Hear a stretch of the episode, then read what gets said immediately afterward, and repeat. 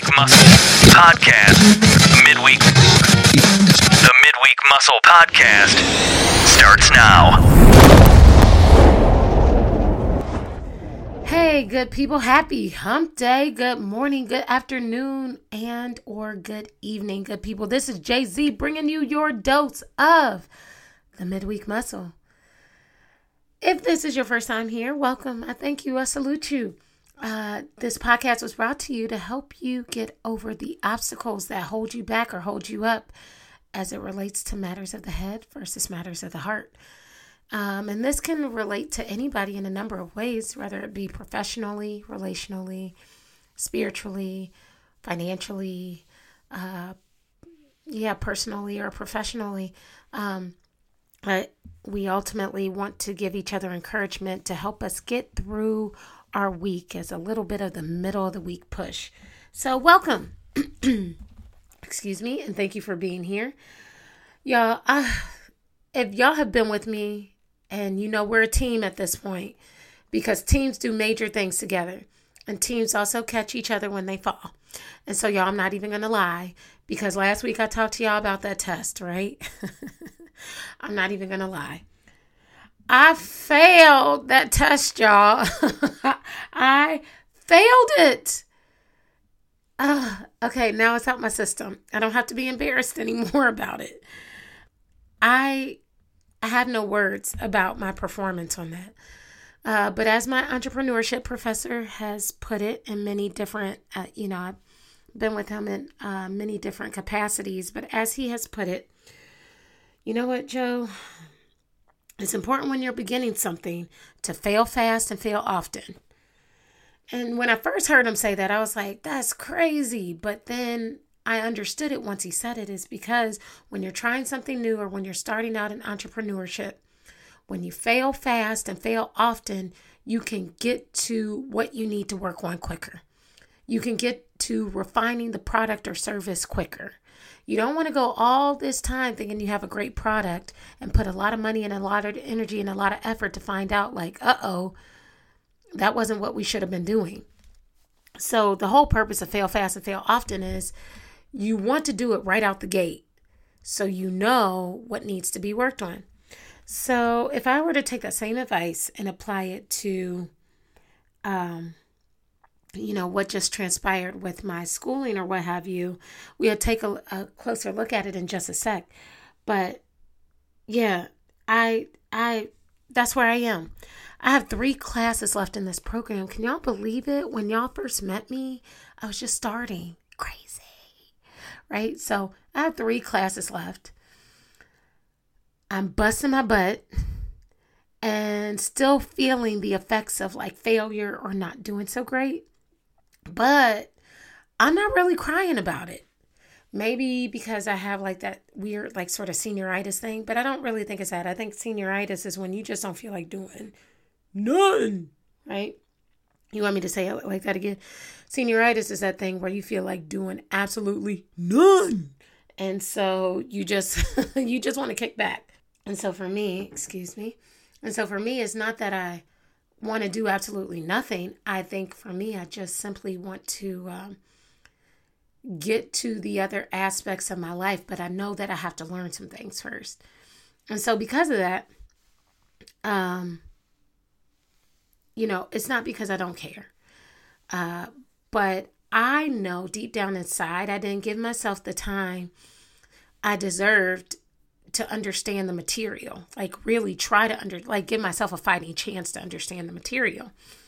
And so here I am, three years in, 45 credits worth of classes in, a new professor in, and like when when you really think about it, I talk to my audiences about this almost daily, or if not weekly, about, uh, you know, I, I say something along the lines like this I know that in order to study for the test tomorrow, I must have begun preparing for it as soon as I knew about it.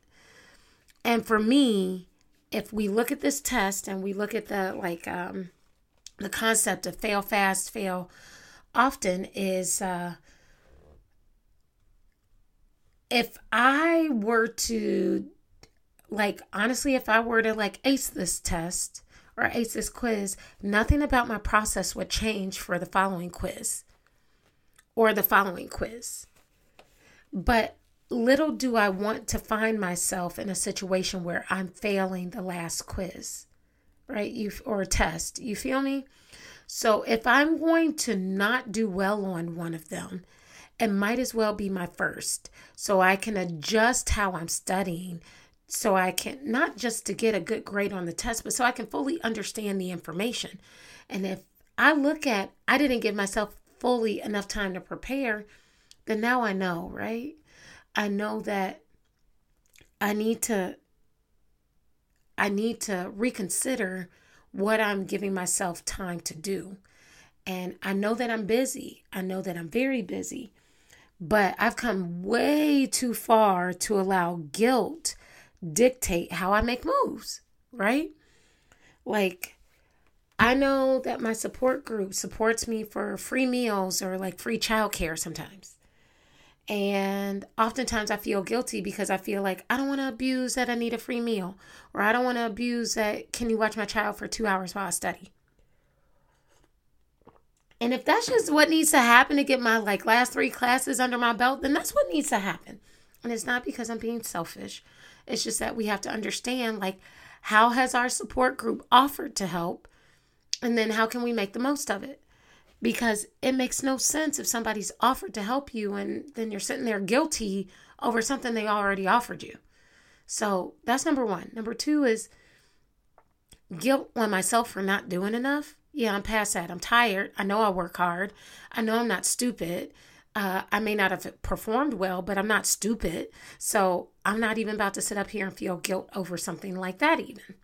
Okay, so then what's the next one? Distractions. I've got to figure out when it's time to set it down, and I've got to figure out time when it's time to pick it up. Uh, I mean, I know for my day to day and my week to week, things can get a little dense because uh, my schedule is packed but I have to, um, you know, like I said uh, earlier this season and early last season, you know, sometimes um, when a vine, when a vine, uh, oh, like think wine, for example, when a wine vine is growing, when the grapes are growing, part of the job is for the people who are upkeeping those vines they have to prune off all the new fresh fruit. And so you would one would think to themselves like why would you why would you clip the new fruit? That's that's perfectly good fruit. And you're absolutely right. That's perfectly good fruit, but the thing about wine and applicable to almost any other scenario here is that sometimes you have to clip off the new fruit uh, in order for the the stuff that you still have to age and mature and grow finer. Uh, that's exactly what happens with vine uh, vine grapes uh, that are to be prepared for wines. They clip off the new grapes so that the old grapes can mature. Uh, now, this may be a little contrary to what I was talking about last week, and that's okay. Like, right? Uh, some things don't always make sense in some ways, but they make sense in others, and that's what we're here for. Um, uh, but last week was about uh, not allowing the mature knowledge to impact the new knowledge you can have. This week is about how do I make the most of what I currently have by not accepting new things to take on. And so for me, like, do I need to go to that outing or that networking event for an hour and a half that will turn into four hours if I know that I really need to put in the work to do this two hour project or this two hour studying or this two hour reading? I might have to keep myself to hard deadlines, go to that networking event for an hour and make the most of that hour, and then spend the other three hours studying because I know a half hour of that three hours is going to be spent unwinding, right? Or getting myself comfortable. So again, it's about making the most of that time and not allowing myself to become thrown by distractions. And I'm sure you have a similar situation you can relate to. So I was also told, um, you know, after I shared the news with uh, someone in my support group, I was told it's okay to stumble. You stumble to prevent the fall. And I thought, okay, that's I feel better about that. And because I feel better about that, it helped me to process it a little bit better. And so I I can't help but to say it just like this is that uh, just to ask this quick question like when's the last time you stumbled with a new learning and what did you do with it like did did it boost you into action after a little bit of embarrassment or did it completely immobilize you or make you feel lazy about approaching it again or even at all uh, I don't know if you guys know of this guy. His name is Gary Vee. He's very vocal. He's a big influencer on social media. Um, he talks a lot about goal setting, entrepreneurship, um, you know, uh, uh, going after the things that you love uh, in a, in a on a much larger scale than what we do at the moment. Uh, but um, he had said this. He said, "There's something about laziness that can be a tool for self awareness. And I went on to listen. I'm like, all right, make me comfortable with this idea. You know, make me comfortable. Uh, he went on to say, like, you, you simply don't like that thing. Like, you being lazy by something simply means that you don't like that thing. Like, people can get lazy in a number of different areas, whether it be in relationships, whether that be with your job, whether that be with, you know, things that you want to do for your personal selves. It doesn't mean that you're lazy or that you're incompetent or that you're, you know, any of those negative things. It just simply means you don't like that thing. And so I started to process that and I said, like, uh, when I'm like just thinking about things that I love to do, I love to work out and I will jump at the opportunity to go do that because I know it's healthy for me. It's a stress relief for me. It releases some dopamine and makes me feel good. And just like how I love to podcast now, at first it was a nerve wracking thing and I couldn't wrap my mind around it. But now I can't wait to get on the mic to share with you guys things that I've learned throughout the week or content or inspirational things, right? But then on the other side, how I drag my feet to maybe like this whole organization th- organizational thing that I was talking about like 10, 15, 20 podcasts ago now, like I talk about getting set up for, you know, your work week or your work season or your busy season comes with establishing order and organization and it's just not my strong suit. And it's not that I don't care to have it. I just ah I like order, but I don't want to be the one to do it just like homework. I I appreciate learning, but the homework piece is just like, ugh. So it's simply an indicator that I dislike to do those things, which can become important in understanding if I'm even chasing the right things. Um, and again, this isn't a one size fit all, like one size blanket type thing, but if I am lazy with some things, I might need to consider am I chasing the right things based on if I'm being lazy towards it or not. So, yeah, I want to start a business. Okay. Well, are you jumping at the opportunity to make that business go every single week? If the answer is yes, then there may be some things that drive you about it, like passionate. But are some are there some things within that business that you drag your feet on? Because we all have something, right? It's not it's not for us to be perfect. But whatever it is that we're dragging our feet on, whether it's meeting new people, going to a networking event, creating the content, doing the finances, clearing the books, getting the organization, whatever it is, whatever the thing that you're dragging your feet on.